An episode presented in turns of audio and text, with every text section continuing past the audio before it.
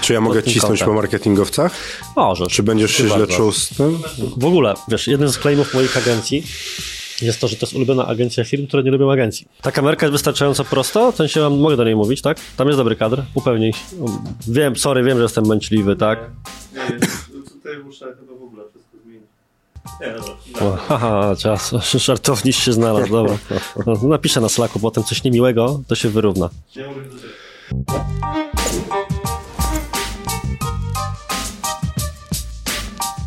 Dzień dobry, dzień dobry, dzień dobry. Witam Cię w kolejnym odcinku mojego programu konkretnie o marketingu. I dzisiaj konkretnie porozmawiamy sobie ponownie z Pawłem Koryckim ze Sprzedaj Firmę.com. I tym razem naszym wątkiem nie będzie samo sprzedawanie firmy, wszystko co się z tym wiąże, dlaczego ludzie ją sprzedają, dlaczego inni je kupują.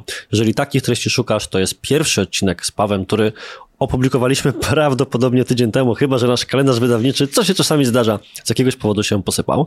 Natomiast dzisiaj postanowiłem z Pawłem porozmawiać na temat trochę inny, mianowicie na temat marketingu B2B, bo ciężko o bardziej klasyczny przykład firmy, której zadaniem jest docieranie do innych firm i przy okazji to, co jest świętym gralem każdego marketera i handlowca, czyli komunikacja do prezesów, do właścicieli, do osób decyzyjnych, niż osoba, która właśnie do takich osób musi docierać, no bo ma im pomóc sprzedać własne biznesy. Więc to będzie nasz dzisiejszy temat rozmowy. Cześć Paweł. Cześć, witam cię serdecznie i bardzo dziękuję za zaproszenie. Słuchaj, zacznę takim klasycznym pytaniem, które zabrzmi jakbym był totalnie nieprzygotowany, ale po prostu dzięki temu możemy odbić się w każdym możliwym kierunku, ale wiesz przecież, że rozmawialiśmy przed tym spotkaniem, więc możesz potwierdzić widzom w razie co, że jesteśmy przygotowani, bo pytanie jest tak ogólne, że aż banalne, czyli jakimi kanałami i w jaki sposób promuje się taki biznes jak wasz, czyli sprzedajfirmy.com. W tej chwili już używamy bardzo wielu różnych e, metod, żeby dotrzeć do klientów. E, nazywasz to B2B. A widzisz, a ja bym to teraz rozbił, bo ja widzę B2B jako jednak dwa światy. Bo jest B2B, w którym decydentem jest właściciel firmy i to jest Mhm. docieranie do tego człowieka, czyli de facto trafiasz do B2B, ale trafiasz do człowieka. I tu jest, y, trzeba odpowiedzieć sobie na pytanie, czy to jest B2B, czy to jest dalej B2C. Bo my często, znaczy w większości wypadków celujemy w tego człowieka, który tam jest. Bo jest jeszcze drugie B2B, korporacyjne, które różni się tym od tego pierwszego, tym, że decydentów jest trójka, Musisz najpierw trafić do gościa, który jest zainteresowany tym, co sprzedajesz, któremu ułatwi życie to, co sprzedajesz, który musi to porozmawiać o tym jeszcze z dyrektorem finansowym i być może wyjaśnić jakiemuś najemnemu prezesowi, który nie jest właścicielem. I to jest inne B2B. A ten pierwszy, nazwijmy to, bo w ogóle ja jestem ostatnio entuzjastą TikToka. Na TikToku jest taki trend. Wiem, że nagle ci zmieniłem totalnie temat. Ja widzę twoją, twoją Ale dla minę. mnie super, bo ja widzę też kocham twoją minę. TikToka. Ale TikTok jest fantastyczny, oczywiście. I tam jest taki trend, uwaga, tradwife. Tradycyjnej, e, tradycyjna żona, taka żyjąca Tak. w starym stylu, lata 50., Ameryka i tym podobne. I ja się zawsze śmieję, że powinien być taki trend na TikToku i w życiu, nazywa się tradbiz. I to byłby taki tradycyjny biznes i to jest dokładnie ten temat, który. Żebyśmy zaczęli kłuć w świecie marketingu te pojęcie, być może się uda.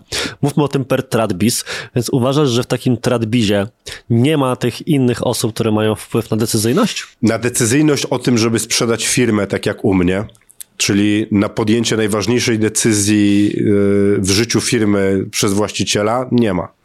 E, Może być tak, że jakiś dyrektor, żona, e, podpowie prezesowi, mężowi, że to już jest czas na sprzedaż firmy, bo ona ma serdecznie dosyć. Zresztą mieliśmy niedawno takie spotkanie w zeszłym roku, że żona przyszła i powiedziała, że albo się rozwodzą, albo on sprzedaje ten biznes. Biznes robił 6 milionów zysku rocznie.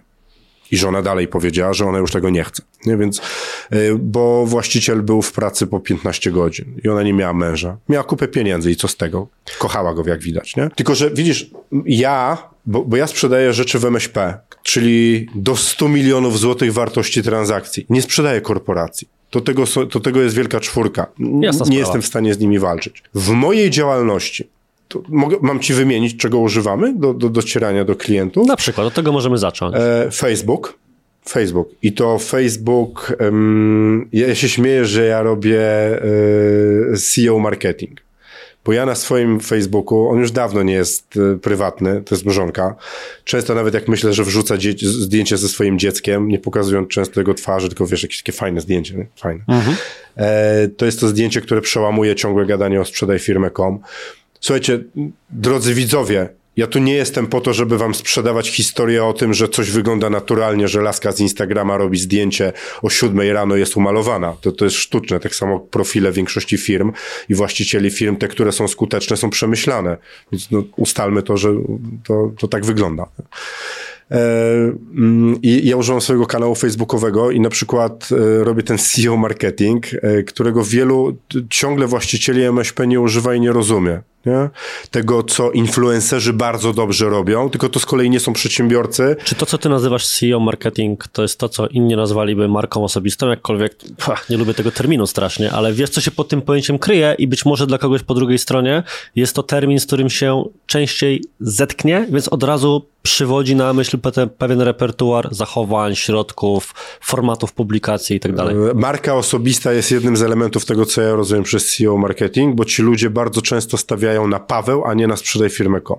A w moim myśleniu o CEO marketingu jest to, że mi zależy na budowaniu moim, moją osobą wizerunku i marki i docieraniu z marką, a nie tego, żeby e, Paweł był w tej chwili e, na, na piedestale. Oczywiście swój zasięg też buduje, ale cały czas z tyłu głowy mam to, że sprzedaj firmę.com ma być pokazane. Czyli trochę próbujesz zinterpretować to, co powiedziałeś, bo zacząłeś od tego, że oddzieliłeś właśnie, nazwijmy to B2B korporacyjne od naszego tradbizu, czyli takiego tak. MŚP. Świetna nazwa. I powiedziałeś, dziękuję, dziękuję. E, copyrighty trzeba będzie jakieś tutaj wstawić, te rzeczy.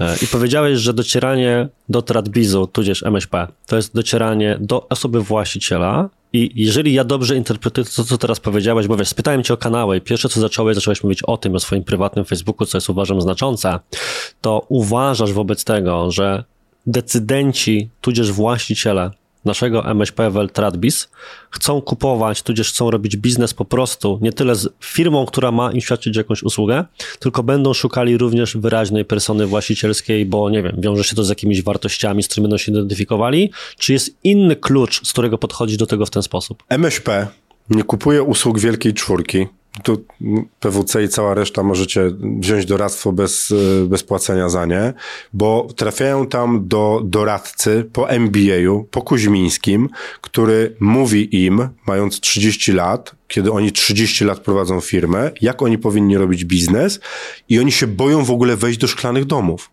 Do nas przyjeżdżają do tej wioski rybackiej na północy Polski pod tytułem Gdynia ludzie z Warszawy, bo mówią, bo wy jesteście tacy normalni goście. I mój target, mój, moje MŚP, ludzie, do których ja mówię, trafiają do gościa, który sam sprzedał swoje firmy, który otwarcie opowiadał o swoich porażkach, o tym, że płakał prowadząc swoją firmę, o tym, co mu wyszło, co mu nie wyszło, jak się cieszył z, ze swoich sukcesów, jak przeżywał porażki i widzą tam siebie. I widzą tam tego gościa. Oczywiście robię zabiegi, które są bardzo. Mm, bardzo przeliczone. Moje zdjęcia z siłowni, tak jak rozmawialiśmy jakiś czas temu, są po to, żeby algorytm podrzucił mnie innym ludziom i oni przypominają sobie, że ja sprzedaję firmy. Mam całą galerię odpowiedzi na moje zdjęcia z siłki, jak stoi spocony koleś, wcale nie, nieprzystojny, Brad Pitt to ze mnie nie jest. I ludzie pod tym zdjęciem piszą, słuchaj, mój tata ma firmę do sprzedania. Czemu nie piszą pod reklamą mojej firmy, którą widzą na moim profilu? Bo tam nie ma tego człowieka. Tylko ja opowiem ci o rzeczach, jak my docieramy, ale ja bym, y, tu nie ma przypisanej wagi. Ale wiesz, to tylko do tego wątku chciałbym wrócić, bo to jest wątek, który poruszaliśmy trochę przed nagraniem. Natomiast chciałbym, żeby w takiej formie wybrzmiał, bo bardzo mi się to podoba i podzielę się, to usłyszysz ty drugi raz, ale widzowie po raz pierwszy, taką właśnie historią, że to, co mnie najbardziej boli, wiesz, w takim świecie MLM-owym albo takiego Instagram biznesu, pozowania na kogoś, kim może chcesz być, może trochę jesteś, ale jednak na korzyść tego wizerunku pozbywasz się jakiejś części siebie, tą, którą ty nazwałeś słusznie naturalnością, jest później coś takiego, że masz wrażenie, że oglądasz bota. Czyli kogoś, kto na każdym zdjęciu jest w garniturze, to jestem kiepskim przykładem, bo przeważnie jestem w garniturze, ale e, po prostu nie ma tam człowieka właśnie, że to jest rzucić zdjęcie siłowni bądź synem, tylko jest człowiek zawsze robiący biznes. Tylko i wyłącznie w kontekście zawodowym, tylko i wyłącznie posty o sukcesach, taka absolutne 200% postu LinkedInowego, LinkedInowego w poście na Facebooku, na LinkedInie bądź gdzieś. I dla wielu osób, wiesz, taka komunikacja to jest tak zwana komunikacja biznesowa i tak się powinno robić, bo jesteśmy właśnie, docieramy do firm, trzeba pokazywać się i nie można za, pod żadnym pozorem pokazywać takiego normalnego życia właścicielskiego, a ty, tym co powiedziałeś przed chwilą, pokazujesz, myślę, dwie rzeczy. Z jednej strony, że to jest dobrze przyjęte, bo ludzie chcą zobaczyć kogoś po drugiej stronie też tego człowieka, a po drugie, że to jest sprytne algorytmicznie, tak? Ponieważ prędzej system pokaże coś, co jest takie zwykłe, codzienne post osoby, niż kolejną reklamę czy kolejny post typu anegdotka biznesowa. To jest fantastyczny wątek, o którym powiedziałeś. Bo ja między innymi dlatego przestałem współpracować e, z agencjami marketingowymi i słucham dwóch osób, jeśli chodzi o marketing. Jedną z nich jesteś ty. Bardzo dziękuję. Dehumanizacja komunikacji marketingowej. Wszyscy wyglądają tak nie? Stokowe zdjęcia, pisane suche teksty na podstawie formatki, która została napisana e, na spotkaniu, na, na warsztacie z ludźmi i, i, i marketingowcy, którzy piszą wszędzie to samo. Ja piszę krótkie teksty, e, bo nie jestem piękny, jeśli chodzi o słowotwórstwo pisane i potem się okazuje, że to, że to działa, nie? Bo, bo mój target, czyli właściciele film nie czytają, tylko widzą tytuł. Mój wspólnik, bo ja kiedyś chciałem, żeby nasza komunikacja była idealna.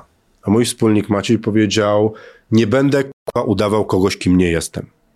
Ja próbowałem go przekonywać i potem sam się dałem przekonać. I nie jestem kimś innym niż jestem. I jeśli dzisiaj mam ochotę, jadąc do ciebie, bo jesteś zawsze dobrze ubrany, więc stwierdziłem, żeby nie wyglądać jak na kloszarda, to ubiorę się podobnie. Dzisiaj, ma, dzisiaj mam ochotę być ubrany tak, ale jutro będę w koszuli kwiecistej, a pojutrze jeszcze inaczej, bo to jestem ja. To, to jest gość, który, który jestem i, i, i, i widzę to, że ludzie do nas docierający przychodzą, bo my jesteśmy taką firmą jak, i, jak oni. Nie? I oni chcą sprzedać firmę u kogoś, kto jest taki jak oni. A u nas to robią filmy, nasze live'y i kanał YouTube, gdzie my opowiadamy o tym, jak się czuliśmy my sprzedając firmę co nas doprowadziło do sprzedaży firmy, co ludzi, którzy z nami pracują, doprowadziło do sprzedaży firmy. Pokazujemy tą rzeczywistość i przedsiębiorca to ogląda i mówi: Kurde, to jestem ja. No faktycznie. Zośka, oni mówią o tym, co my mamy. Żona przybiega, oglądają i, i, i zobacz, ja mówię o czymś bardzo nieseksownym. Ja nie pokazuję filmów, gdzie, gdzie jestem fantastycznym gościem opowiadającym na wynajętej łódce, na wycieczce all inclusive w Turcji za 1500 zł z biura, jaki to jestem fantastyczny, pięć kroków na, na bycie milionerem, tylko ja mówię tak, jak się spieprzył biznes, jak coś nie poszło, błędy przy sprzedaży firmy, jak ułożyć finanse firmy, żeby ona się sprzedawała, jak zwalniać, rozumiesz, czytasz to i myślisz, Boże, deprecha, nie? Tylko, że to jest świat przedsiębiorców. To jest ten świat przedsiębiorców. Wannabe oglądają rzeczy dla wannabe. Jak w tydzień stać się milionerem? Jak każdy, każdy przedsiębiorca, nie mówię osoba na samozatrudnieniu marząca o tym, że będzie miliarderem, tylko każdy przedsiębiorca, który już przeżył te wszystkie rzeczy, widzi coś takiego, to ucieka. Ja wychodzę. Rozumiesz, jak ja wchodzę na, na jakieś spotkanie i tam ktoś ja, leci takim tematem, tak jak ty to mówisz ze sceny, fantastyczny on jest, to ja nie chcę tego oglądać, bo ja wiem, że ta rzeczywistość wygląda inaczej. My sobie dzisiaj zrobimy fajne zdjęcie, które pójdzie w socjale. Staniemy we dwóch. Ale tam jest cała masa rzeczy za tym. Tu trzeba było się poznać, przyjechać, zrobić. Tak samo nasza firma wygląda. Nasza fantastycznie wyglądająca firma, która ma pięknie zrobione socjale, tam są rzeczy, które się dzieją. I mój target, w ogóle target B2B, chce słuchać też o tych rzeczach, bo on tam widzi siebie. On nie chce ciągle słyszeć o sukcesie, bo B2B, ale ten właściciel, ta właścicielka chcą poczuć, że w końcu ktoś mówi do nich do nich, o ich sprawach, że jest gość, po poprzednim odcinku to co mówiłem, który narobił błędów, oni mieli sentyment i oni musieli go zwolnić, że często mamy problemy z płynnością, że potrafi nam się wysypać kontrakt i nagle nie mamy z czego zapłacić, ale musimy wyglądać zarąbiście. To wiesz co, trzy rzeczy mi się w tym momencie aż rodzą. Mam nadzieję, że się sam w nich nie pogubię, bo zauważyłem, że za każdym razem jak nagrywam odcinek i mówię, że powiem trzy rzeczy, to się gubię w połowie, więc spróbuję się nie zgubić, więc e, tak kilka mam takich swoich bonmotów, przepraszam, e, które trochę podsumowują albo nawiązują do tego, co I pierwszym z nich jest coś takiego, że ludzie chcą kupować od ludzi takich jak oni, albo takich, jakimi chcieliby być. I w tym wypadku e, ty mówisz, że ten target Tradbizu, oczywiście, to jest właśnie target ludzi takich jak oni, z uwagi na to, że jest to pewna suma doświadczeń życiowych, które z tego wynikają. Drugi wątek to jest wątek e, autentyczności w komunikacji, ale zacząłeś też mówić, że mówicie o własnym przykładzie i tutaj z kolei ja bym to podsumował takim swoim drugim bonmotem, że w sieci jest za dużo treści typu jak zrobić X, a za mało jak zrobiliśmy X, więc ten pierwiastek twojego własnego wkładu, indywidualnego doświadczenia staje się kluczowy w takiej narracji, bo faktycznie ktoś może powiedzieć, stanąłeś w prawdzie i powiedziałeś to, ale trzeci, ten wątek też e, myślę, że kluczowy, czyli odsłonięcia mm, odsłonięcia podbrzusza. Jest taka bardzo fajna książka, którą polecam, They Ask You Answer, e, której jednym z przekazów jest to, żeby tworzyć treści, które można byłoby powiedzieć wywołają reakcję, jeszcze nikt o tym nigdy nie miał śmiałości powiedzieć. To jest pewna rzecz, którą ja zawsze staram się swojemu zespołowi e, tu wytłumaczyć. Teraz też na przykład tworzymy taki materiał, kto nie powinien pracować z agencją reklamową i dlaczego projekty wówczas się nie udają. Właśnie, żeby dać pewien kontekst. I to jest taki materiał, którego wiesz, nikt nie chce tykać, bo to jest tak, nie mówmy o tym, bo potencjalni klienci przeczytają i do nas nie przyjdą, bo nam coś nie wyszło. I ty właśnie, wydaje mi się, przynajmniej tak interpretuję wszystko, co powiedziałeś, mówisz, że należy właśnie to wszystko mówić, bo to buduje zaufanie. Czy byś się pod tym podpisał, albo coś z tego, wiesz, skomentował, albo zanegował? Ja się ze wszystkim, co powiedziałeś, zgadzam i chciałbym to podsumować jakąś taką jedną sentencją, która to podsumuje. E, jednym z, jedną z najważniejszych cech przedsiębiorcy jest pokora ale nie ukorzenie się i życie gdzieś pod schodami, że pomyje na nas wylewają, tylko pokora rozumiana przez pryzmat patrzenia na rzeczywistość przez prawdą. Prawdą. A prawda jest taka, że mnie bolą różne rzeczy, nie stać mnie czasami na różne rzeczy i wybuchają mi różne rzeczy. I zobacz, teraz jest taka sytuacja. Jeśli moi klienci nie chcą ze mną pracować, bo ja mówię, że popełniamy błędy, a potem staramy się je naprawiać, tylko chcę pracować z kimś, u kogo jest idealnie, a potem temu idealnemu coś wybucha, to ja nie chcę z tym człowiekiem pracować, bo ja chcę pracować z ludźmi, którzy rozumieją to, że ja jestem taki jak oni i jak robię dobrze, to się z tego cieszę, jak jest mi źle, to płaczę.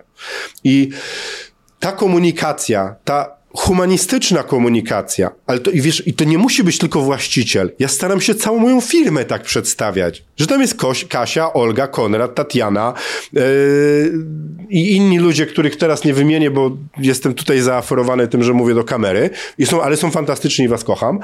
Są w tej firmie i są tylko ludźmi. I to często przemawia do ludzi, bo jak ktoś szuka idealnej firmy, to nie jest MŚP w MŚP, w mojej, w twojej firmie, jeszcze mamy za mało zasobów, żeby był dział, który zajmuje się rozwiązywaniem problemów innych działów. Nie jesteśmy korporacją. Korporacje mogą budować sobie wizerunek bycia idealnymi, bo jak zrobią błędy, to je albo naprawią, albo zasypią toną hajsu i nie będzie o tym wiadomo.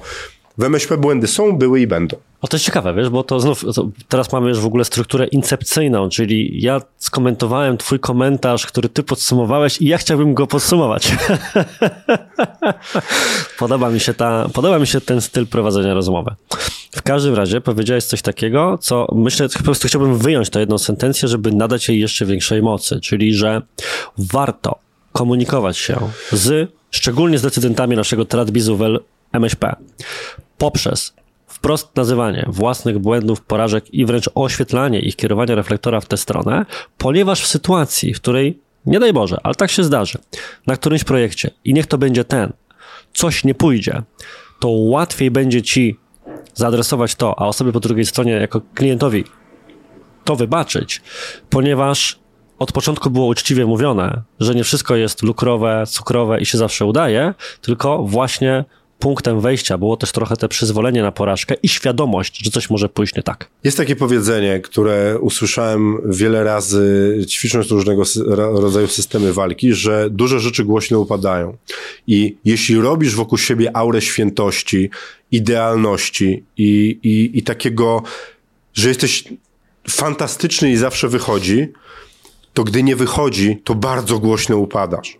Kiedy mówisz normalnie, będę robił wszystko, żeby było jak najlepiej, ale patrzcie na mnie jak na człowieka i na moją firmę, jak na zestaw ludzi, którzy mają oczywiście dobrą wolę, ale ciągle są ludźmi, to wtedy nam będzie wychodziła współpraca. Ja bym dodał do tego, co mówisz, jedną rzecz, bo wpadłem troszkę w, w pewnym momencie swojego rozwoju biznesowego w takie mówienie o porażkach. Nie możemy mówić tylko o porażkach, bo człowiek jest wartościowy dopiero wtedy, kiedy umie się podnosić po porażkach i odnosi sukcesy. Bo z automatu jako homo sapiens mamy odruch niepracowania z ludźmi, którzy ponoszą cały czas porażki. To, to tak, tak działa. Zresztą my jako ludzie biznesu nie powinniśmy robić rzeczy z ludźmi, którzy, którym ciągle nie wychodzi. Non-stop robią coś źle. No bo jaka jest szansa, że pójdzie im dobrze? Trzeba tą komunikację mieć tak wyważoną, mówiąc, słuchajcie, rozwijamy się, idzie coraz lepiej, mamy sprzedaże, pozyskujemy klientów, opowiadamy szczerze o tym, co nam nie wyszło i wprowadzamy procedury o tym, jak sobie radzić z tym, żeby więcej tego razu nie było. To... Czyli nie chodzi o gloryfikowanie porażek do samych porażek, ale o wyciąganie wniosków i pokazywanie, że to zostaje zaadresowane, czyli stare, piękne amerykańskie przysłowie e, fool me once, shame on you, fool me twice, shame on me. Tak. Oczywiście, bo my powinniśmy z porażek wyciągać wnioski i ucząc się poprawiać rzeczy. I, I, absolutnie nie jestem w tym kierunku motywacyjnym, że nie ma porażek, są tylko kolejne lekcje, bo wiesz jak to brzmi, nie? Jasne. Nie ma porażek, są tylko kolejne lekcje Już i kto to powiedział kapitan Titanica, nie? Już mam ochotę przerwać wywiad, także ale wiem o co chodzi. I słyszę coś takiego i myślę, no nie, no bez przesady, nie? E, porażka jest sensowna dopiero jak nie zginęło ci pół zespołu e, i wystarczająco szybko zareagowałeś i, i umiałeś zareagować. Dlatego ja lubię opowiadać o tym, co co my robimy, jak sobie radzimy, jak y, y, y, odnosimy sukcesiki małe i większe i jak sobie radzimy albo nie radzimy z mhm. porażkami. Bo czasami zdarzają nam się rzeczy, wchodzimy w coś, w czym sobie nie radzimy zupełnie i z tego rezygnujemy i to też trzeba się tego nauczyć. Ja myślę, że to w B2B tego mojego targetu, do którego ja trafiam, tego MŚP, Tradbizu, Świetna nazwa, że w Tradbizie, nie tym korporacyjnym biznesie, ale trafiając do właścicielek i właściciele firm, to pokazywanie ludzkiej strony biznesu odnosi pożądany skutek. Bo co robimy? To, to, to jest pozytywne dla tych ludzi, dla naszych klientów, bo oni mówią: OK, on jest fajny, ja chcę z nim pracować, ale odcina nam tych, którzy mówią: Ten Korycki to jest jakiś włach, ja nie chcę z nim robić biznesu. I co to robi? Ja nie podpiszę z nim umowy, którą potem będę musiał rozwiązywać. Miałem w tym roku jedną umowę, nad którą się postarałem, bo gość nie chciał i stwierdziłem, a kurde, fajny kontrakt, to jest fajna firma do sprzedaży. Rozwiązywaliśmy ją niedawno z Maćkiem, w bardzo niemiłej atmosferze. I czy merytoryczne to było? No nie, po prostu sobie się nie spodobaliśmy na wielu polach. Nie? I, I lepiej, żeby tego klienta nie było, bo mam miejsce na innych. Ja myślę, że ludzie się w ogóle boją mówić szczerze i pokazywać prawdę przez to, że stracą klientów. To, to po prostu nie miejcie tych Samo napędzająca się machina, to jest sama spełniająca się przepowiednia tak. w tym wypadku. Ale wiesz co, chciałem na chwilę też właśnie na podstawie tego wątku odbić się do innego, bo zobacz, wszystko co powiedzieliśmy do tej pory, to jest wątek komunikacyjny, czyli jak to prezentować, domyślę szczerze, tak? I ze całym dobrodziejstwem inwentarza i kilkoma tymi subtelnościami, które wspólnie wymieniliśmy. Natomiast bardzo wiele osób, które będzie słuchało tego odcinka, chciałoby się dowiedzieć, jak docierać właśnie do tych decydentów MŚP, Tradbizu i dla nich głównym wyzwaniem nie będzie, powiedzmy już co powiedzieć, ewentualnie po wysłuchaniu tej pierwszej części stwierdzą, tak, to jest spójne ze mną, chcę tak robić, tylko jakimi kanałami mhm żeby to zrobić. Bo wiesz, wokół wszystkich tych kanałów, od YouTube'a, Facebooka, generalnie internetu, narosło masę mitów, że nie sprzedaje, że nie działa, że się do B2B nie nadaje, że nie ma tam prezesów, że nie ma tam właścicieli, bo oni nie mają czasu. A tymczasem jesteś ty, przychodzisz i mówisz swoim prywatnym Facebookiem, swoim YouTube'em. Więc w jaki sposób Dlaczego wam się to udało? Co zrobiliście inaczej niż ci wszyscy, którym to się nie udaje? Bądź które kanały byś zarekomendował? Patrząc na marketing firmy, w obecnych czasach trzeba być jak każda nowoczesna armia i robić wojnę hybrydową. Musisz mieć piechotę, czołgi, samoloty, artylerię, wojnę elektroniczną. Trzeba być wszędzie. W miarę możliwości, które mamy, jeśli chodzi o ilość osób zajmujących się rzeczami. Jak zakładaliśmy tą firmę, to ja się zajmowałem social media. Co my wtedy mieliśmy? Mieliśmy Facebooka plus ogłoszenia, ogłoszenia w internecie. Dlaczego? Bo starsze osoby, które są również odbiorcami naszych, e, naszej usługi, patrzą ciągle na ogłoszenia i widzą ogłoszenie sprzedaj firmę i trafiają na sprzedaż firmy. Kolejną, e, i, i jak, nam, jak mi, jako zarządzającemu marketingiem, rosła moc przerobowa, o, jeśli chodzi o ilość kanałów marketingowych, to zaczęliśmy robić recykling treści.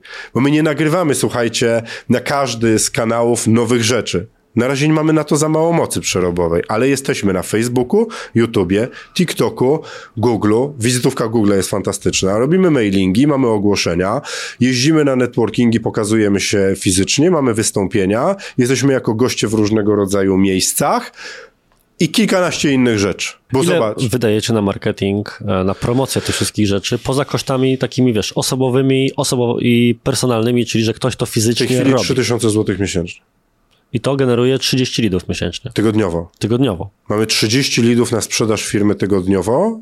Myślę, że patrząc na firmę M&A, Merchant Acquisitions w Polsce, chciałem in Poland powiedzieć, w Polsce jest to, jest to bardzo dużo. Z tego się nadają dwie na sprzedaż, nie? więc ten lejek jest szeroki. E, wiesz co, u nas bardzo dużo, bardzo dużo ruchu robi YouTube. Bardzo dużo.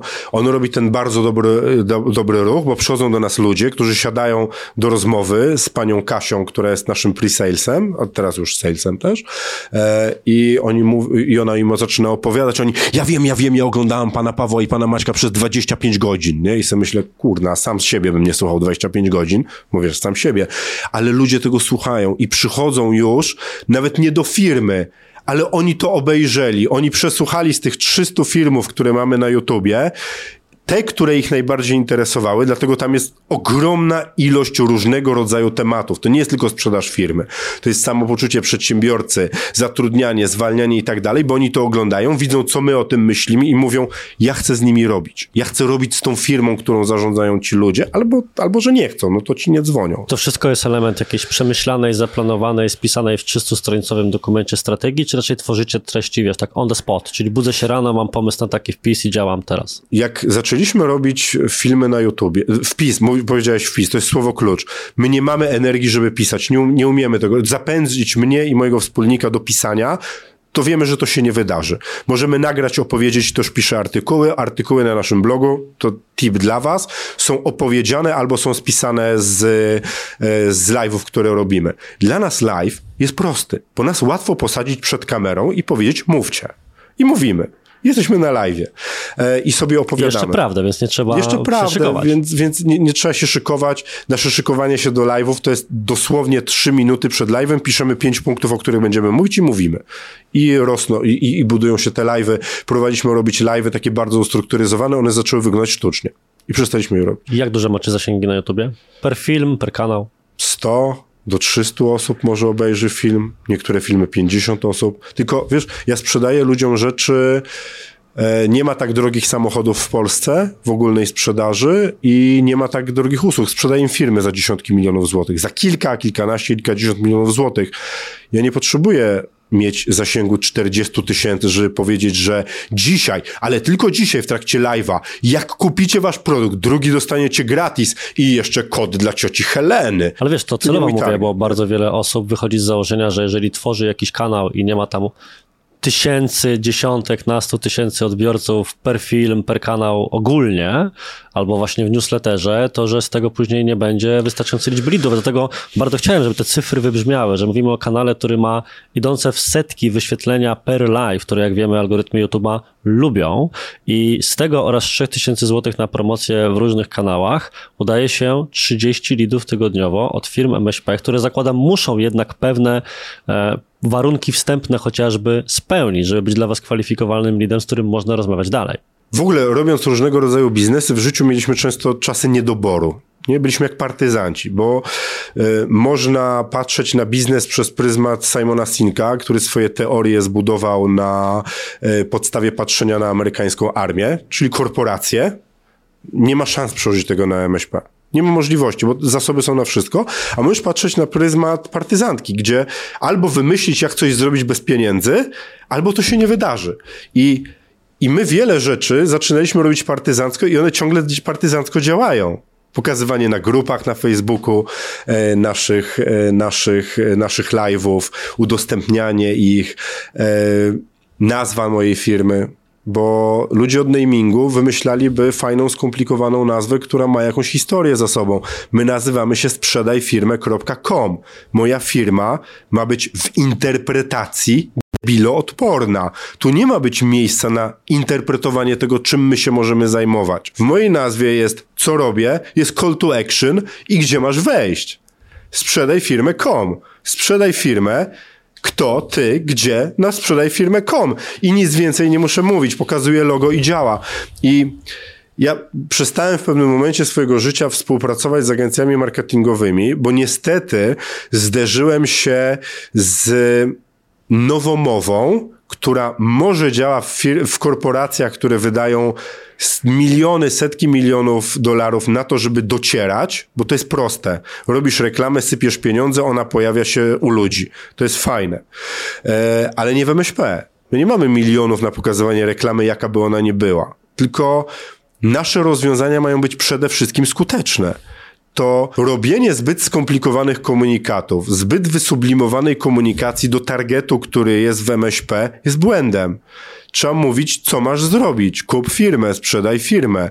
Zrób to, zrób tamto, bo to człowiek czyta. Zresztą zobacz, w dobie tej rzeczywistości, yy, tej półsekundu, półsekundowej, nawet teraz już 0,3 sekundowej, to nie ma być piękne, ładne. To ma działać. Nasza reklama to jest twarz któregoś z nas, albo nawet bez twarzy, napisane wyceń firmę. Ale wiesz, bo tak zaczynam się trochę bać. W sensie, ja to myślę, że intuicyjnie rozumiem, ponieważ też rozmawialiśmy przed programem między innymi o tym wątku i wiesz, że jestem głęboko po stronie prostoty w miejsce przekomplikowania przekazu, czyli jak ktoś projektuje strony internetowe, moim zdaniem nie ma dla niego lepszego hasła niż projektujemy strony internetowe, a nie e, projektuj z nami pięknymi stronami, czy cokolwiek tam, bo trzeba się rymować i ma fajnie brzmieć więc y, jestem trochę on the same page as you.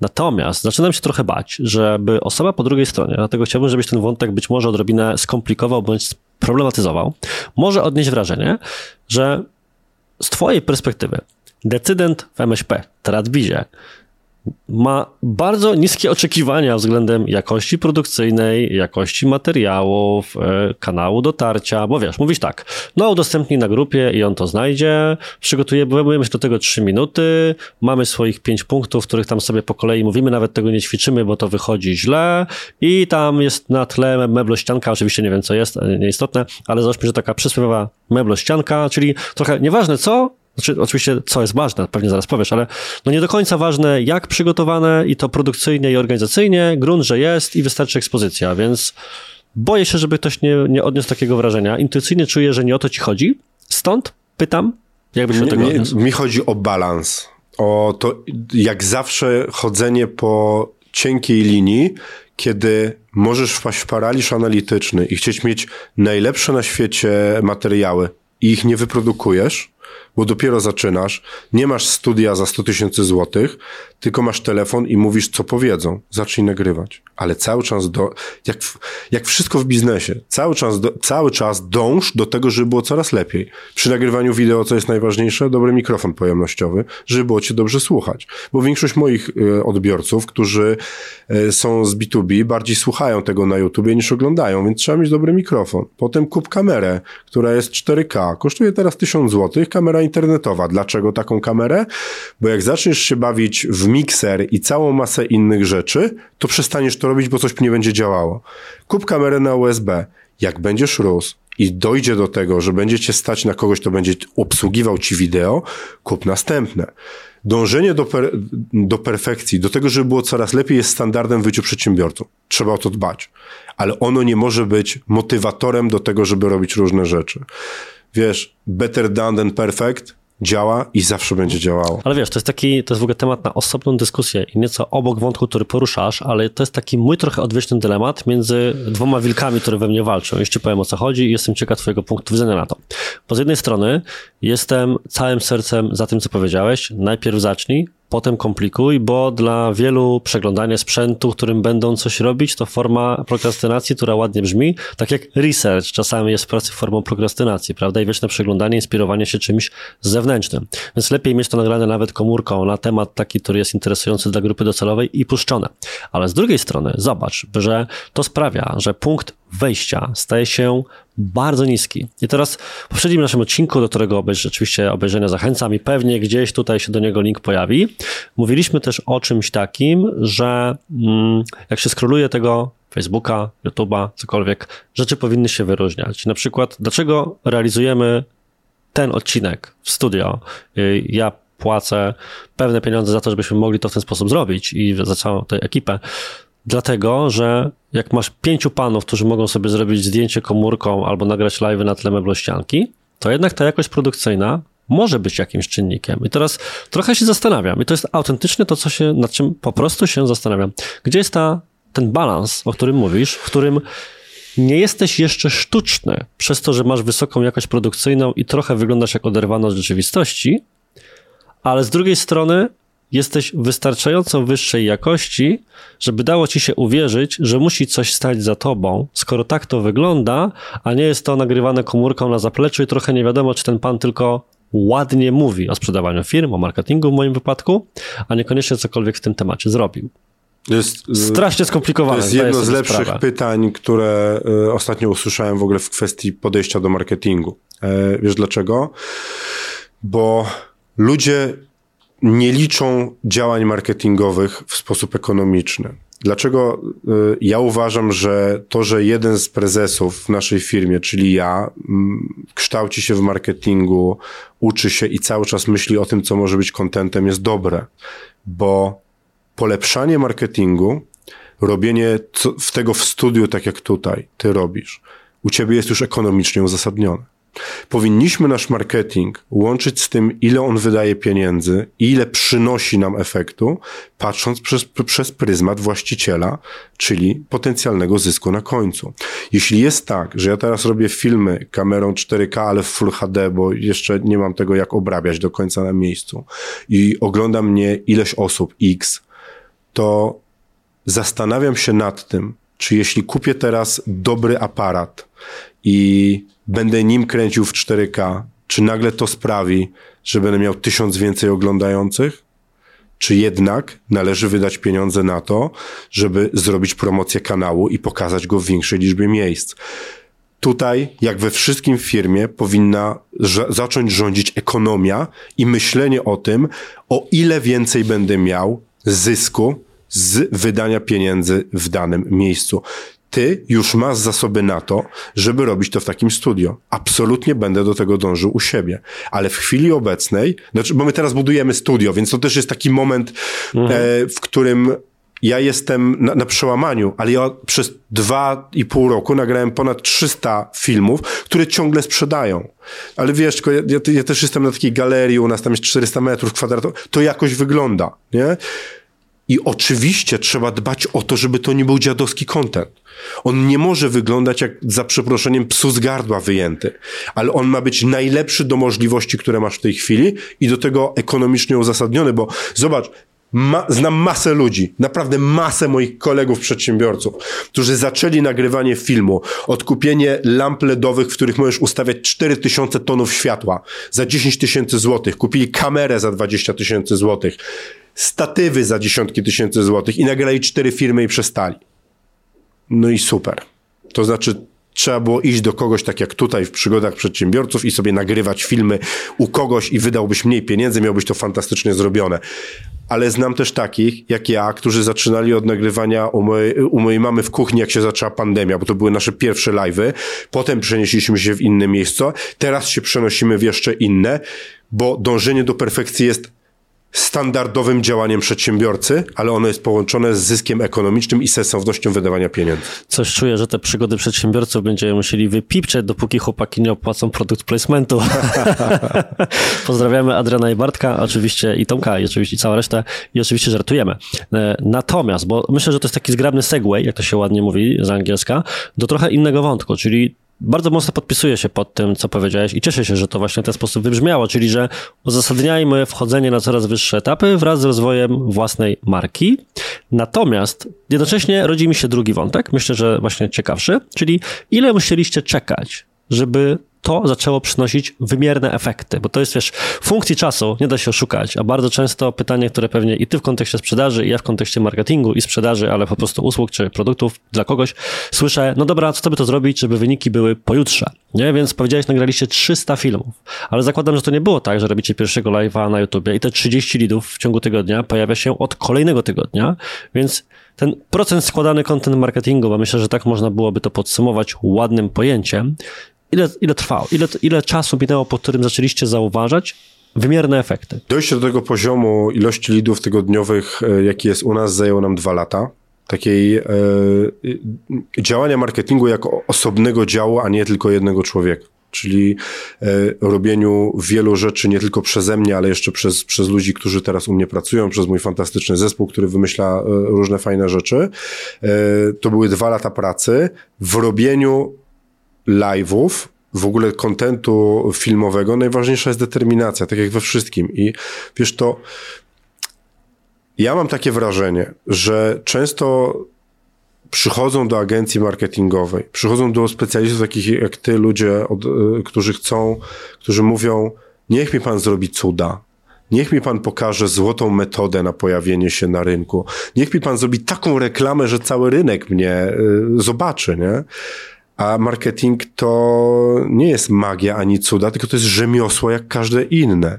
I to jest działanie w różnych miejscach, działanie malutkich rzeczy, e, robienie malutkich rzeczy, które później składają się na sukces tego wszystkiego. I wiesz, u nas live'y przyniosły stosunkowo szybko efekt, ale nałożyło się na to, to, że my mamy jakieś zbudowane marki osobiste przez lata, e, jeździmy na, e, na, na różne wystąpienia, jesteśmy zapraszani, opowiadamy o biznesie, teraz o sprzedawaniu firm, pojawiamy się na uczelniach, więc live'y weszły od razu na naszego Facebooka, Facebooka. Od razu zaczęliśmy robić live programem, który rozrzuca to na kilka miejsc naraz e, i live'y same z siebie szybko przyniosły efekt, bo, bo były wrzucone w, już w jakąś tam działającą maszynę marketingową, ale marketing może działać wtedy, kiedy jest szeroko robiony i kiedy jest... To zadam inne pytanie, bo to jest też takie trochę e, odbicie pytania, które ja często słyszę, a raczej przeformatowanie go. Czyli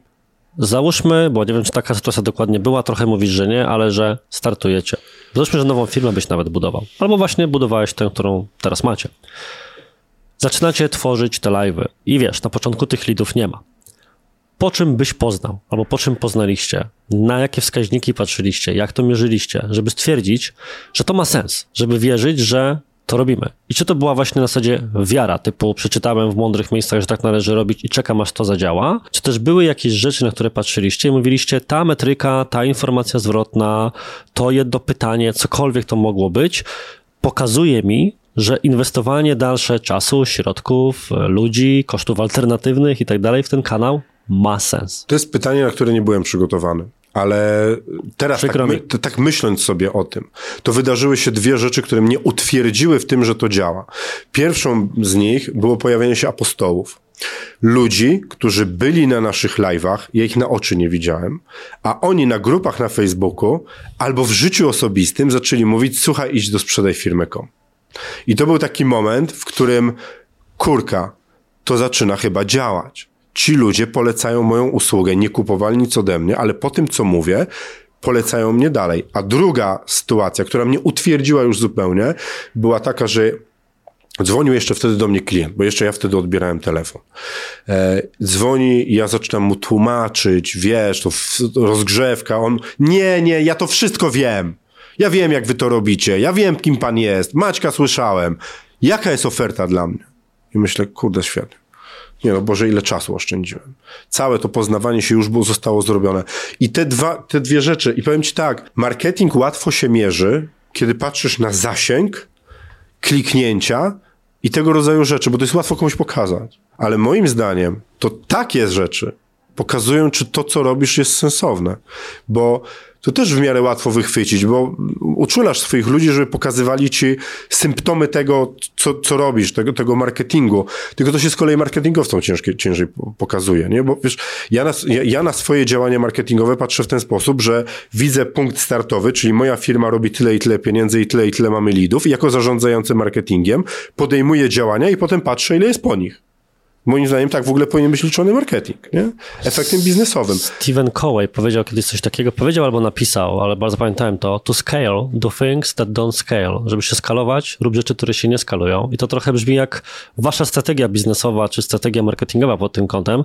I też jedną rzecz chciałem podkreślić z tego, co powiedziałeś, bo to jest też rzecz, którą często staram się jako pewne myślenie zaszczepić w firmach, z którymi pracuję, że tego typu treści marketingowe oprócz tego, że oczywiście generują lidy i tym podobne, to jeszcze edukują klientów, którzy są później łatwiejsi w cudzysłowie w obsłudze sprzedażowej, czego jest dokładnym przykładem to, co powiedziałeś, czyli że te działania marketingowe faktycznie mają korzyści sprzedażowe, nawet jeżeli bezpośrednio od razu z formularza umieszczonego w jakimś wpisie czy pod jakimś live'em nie wpada to na zapytań na usługę czy na produkt, to potem się okazuje, że tak jak powiedziałeś i też często widziałem takie sytuacje w firmach, z którymi pracuję jako konsultant czy my jako agencja, że dziesiątki godzin ludzie potrafią spędzić, dziesiątki minut czytając teksty, opisy, wpisy na blogach, czy oglądając filmy, puszczając je sobie w tle i przychodzą niemalże z pełną świadomością tego, przynajmniej co robisz i jak to robisz, w odróżnieniu od konkurencji, czyli te kluczowe pytanie marketingowe, czym się de facto różnisz od całej reszty robiących to samo co ty, więc ten marketing jest faktycznie wsparciem sprzedaży bezpośrednim w takim rozumieniu.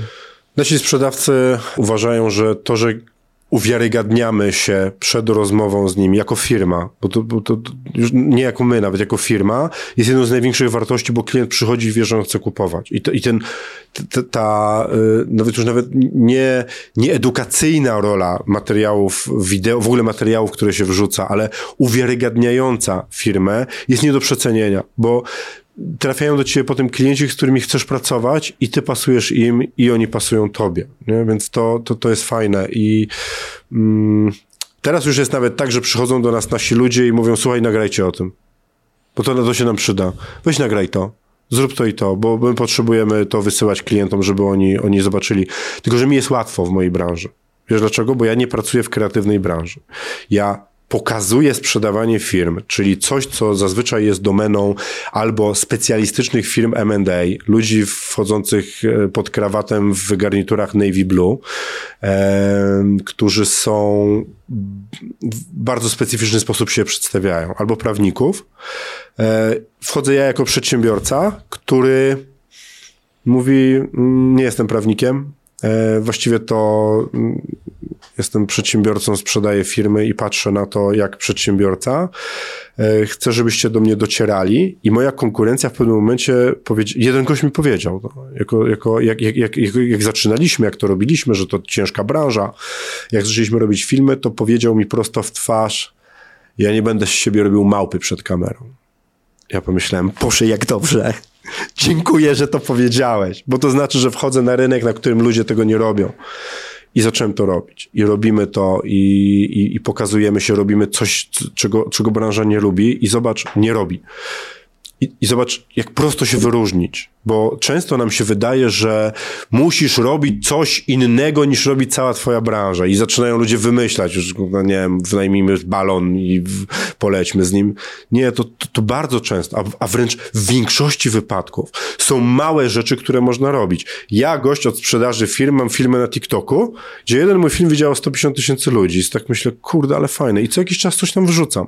To nie jest główny kanał, ale Was, drodzy widzowie, chciałbym namówić do tego, żebyście w ogóle robili recykling treści. Jak robicie live'y, to wrzucajcie je od razu na Face'a i na YouTube'a, bo Facebook jest telewizją, gdzie ludzie lecą, zobaczą wasze logo, was i pójdą dalej. Na YouTubie będą was wyszukiwać.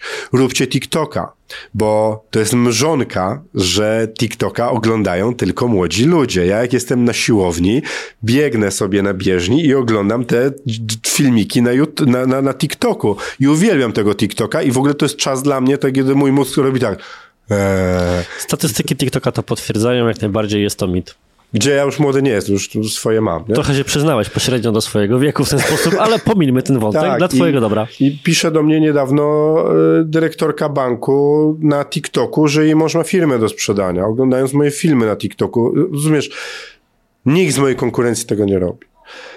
Używajcie ciągle ogłoszeń bo marketingowcy przestają. Zauważ, że ludzie od marketingu cały czas gonią za nowością.